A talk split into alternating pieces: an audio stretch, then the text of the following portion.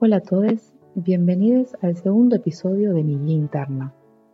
En este episodio les quiero hablar un poco sobre algunas reflexiones que tuve sobre sentirse y ser atractivo o atractiva.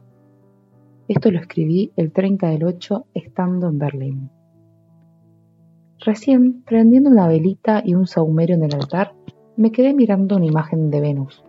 Le agradecí un rato. Ella ha sido una de las que más me ha acompañado en mi duelo y de las que más me ha ayudado a recuperar mi poder. Venus es la diosa de la sensualidad, del disfrute, del placer. Para mis 30 años decidí hacer una cata astrológica y la temática fue Venus. Fue algo que sentí que tenía que ser así. Dije, a mis 30 los quiero recibir con placer. Y quiero que esta sea la nueva temática de mi nueva década. De souvenir para ese cumpleaños, entre otras cosas, cada una de las personas invitadas se llevó una imagen de ella. Y esta imagen fue la que llevó mi ex a mi departamento, donde vivíamos juntas. El día en que le pedí que se fuera de mi departamento, ella dejó esta imagen colgada en un mueble que tenía.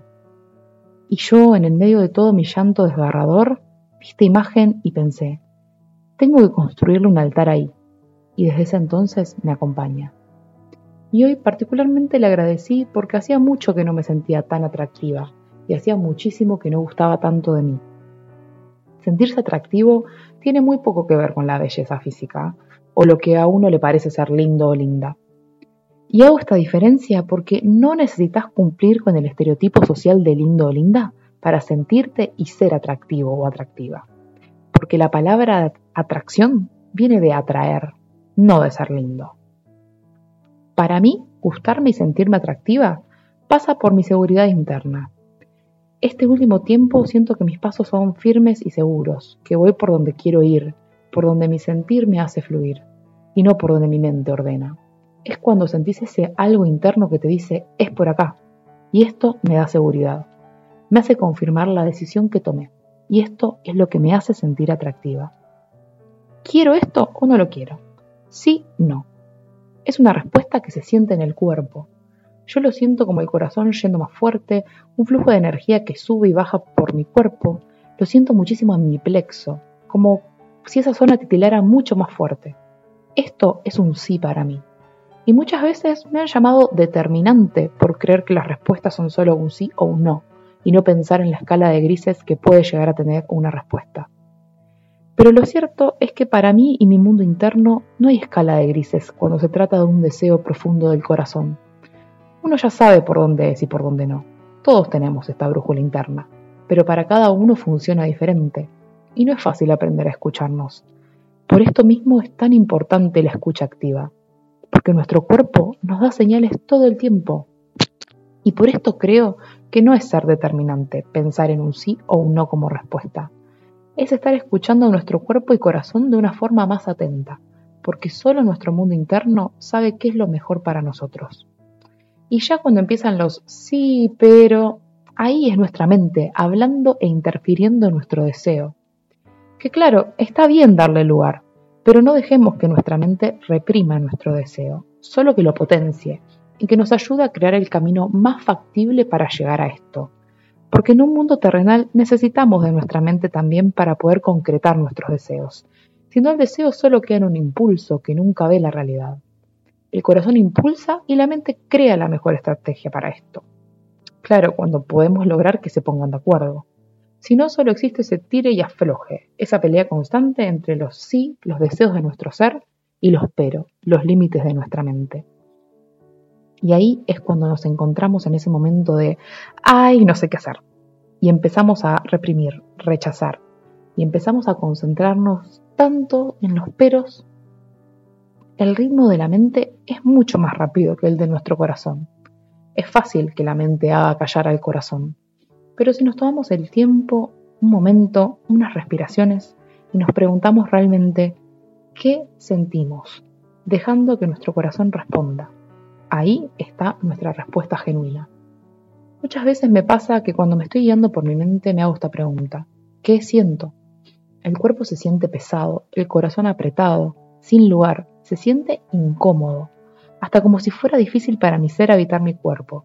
Y ahí es otro indicador, otra brújula que me está diciendo no es por ahí. Y es cuando más angustia siento, cuando no estoy cómoda habitando mi ser, porque se siente como si estuviera donde no tengo que estar. Y ese es nuestro mejor motor para llevarnos a donde sí tenemos que estar. La mejor estrategia para callar la mente es dejarla hablar, es sentarla delante mío y decir, bueno, dale, vos querías hablar, habla, te doy lugar. Y sí, sé que se siente como una catarata de pensamientos que de repente se transforma en un tsunami. Y cuando llego al punto de ese tsunami, yo tengo dos opciones. La primera es el ejercicio físico. Cortar automáticamente con la mente y hacer algo que me conecte rápido con el plano físico, lo que sea. Para algunas personas es comer, para otras hacer deporte. A mí lo que más me sirve es el ejercicio físico.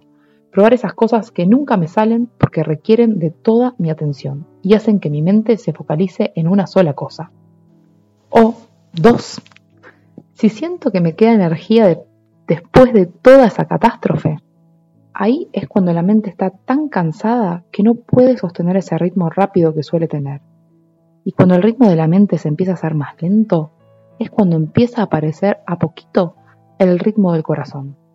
Cuando la mente corrió tanto que necesita parar, la voz del corazón se empieza a escuchar. Y ahí es cuando lo dejo salir.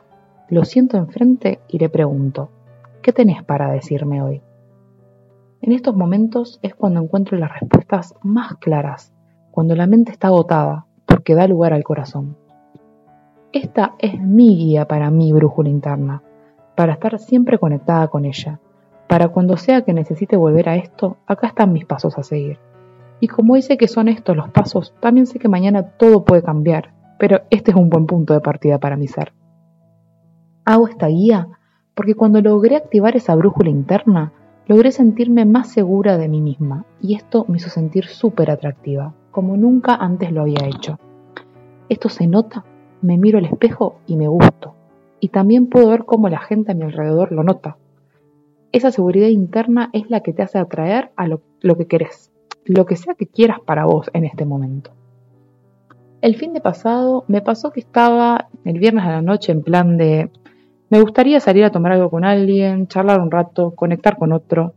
Abrí Tinder, hice algunos match y dije, mientras me voy a ocupar de mí, porque la verdad estaba muy bien estando conmigo sola. Salir con alguien era una opción, pero no la única. Estar conmigo era también un plan excelente.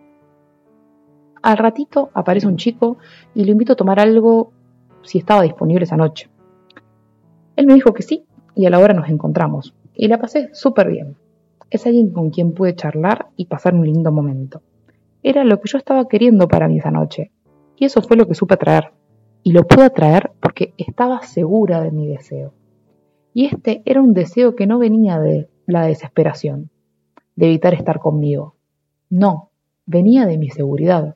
Venía del me gusta y puedo estar sola. Soy mi mejor plan. Pero hoy también tengo ganas de compartirme con alguien. Y cuando una siente esa seguridad interna, atrae las personas correctas para ese momento. Por eso es tan importante tener nuestra brújula interna activa y saber cómo funciona. Porque esta brújula es expansiva y es clave para todo lo que querramos atraer en nuestra vida. Y me lo dejo como recordatorio para mi yo futuro, de mis 30 años por el resto de mi vida. Nunca te olvides de seguir entrenando esta brújula interna. Es tu mejor maestra. Agradezco a mis guías y maestros ascendidos por estar hoy presente. Y especialmente agradezco a Venus, que me ayudó a recuperar esta brújula interna. Y también gracias a ustedes por estar escuchando este podcast hasta el final.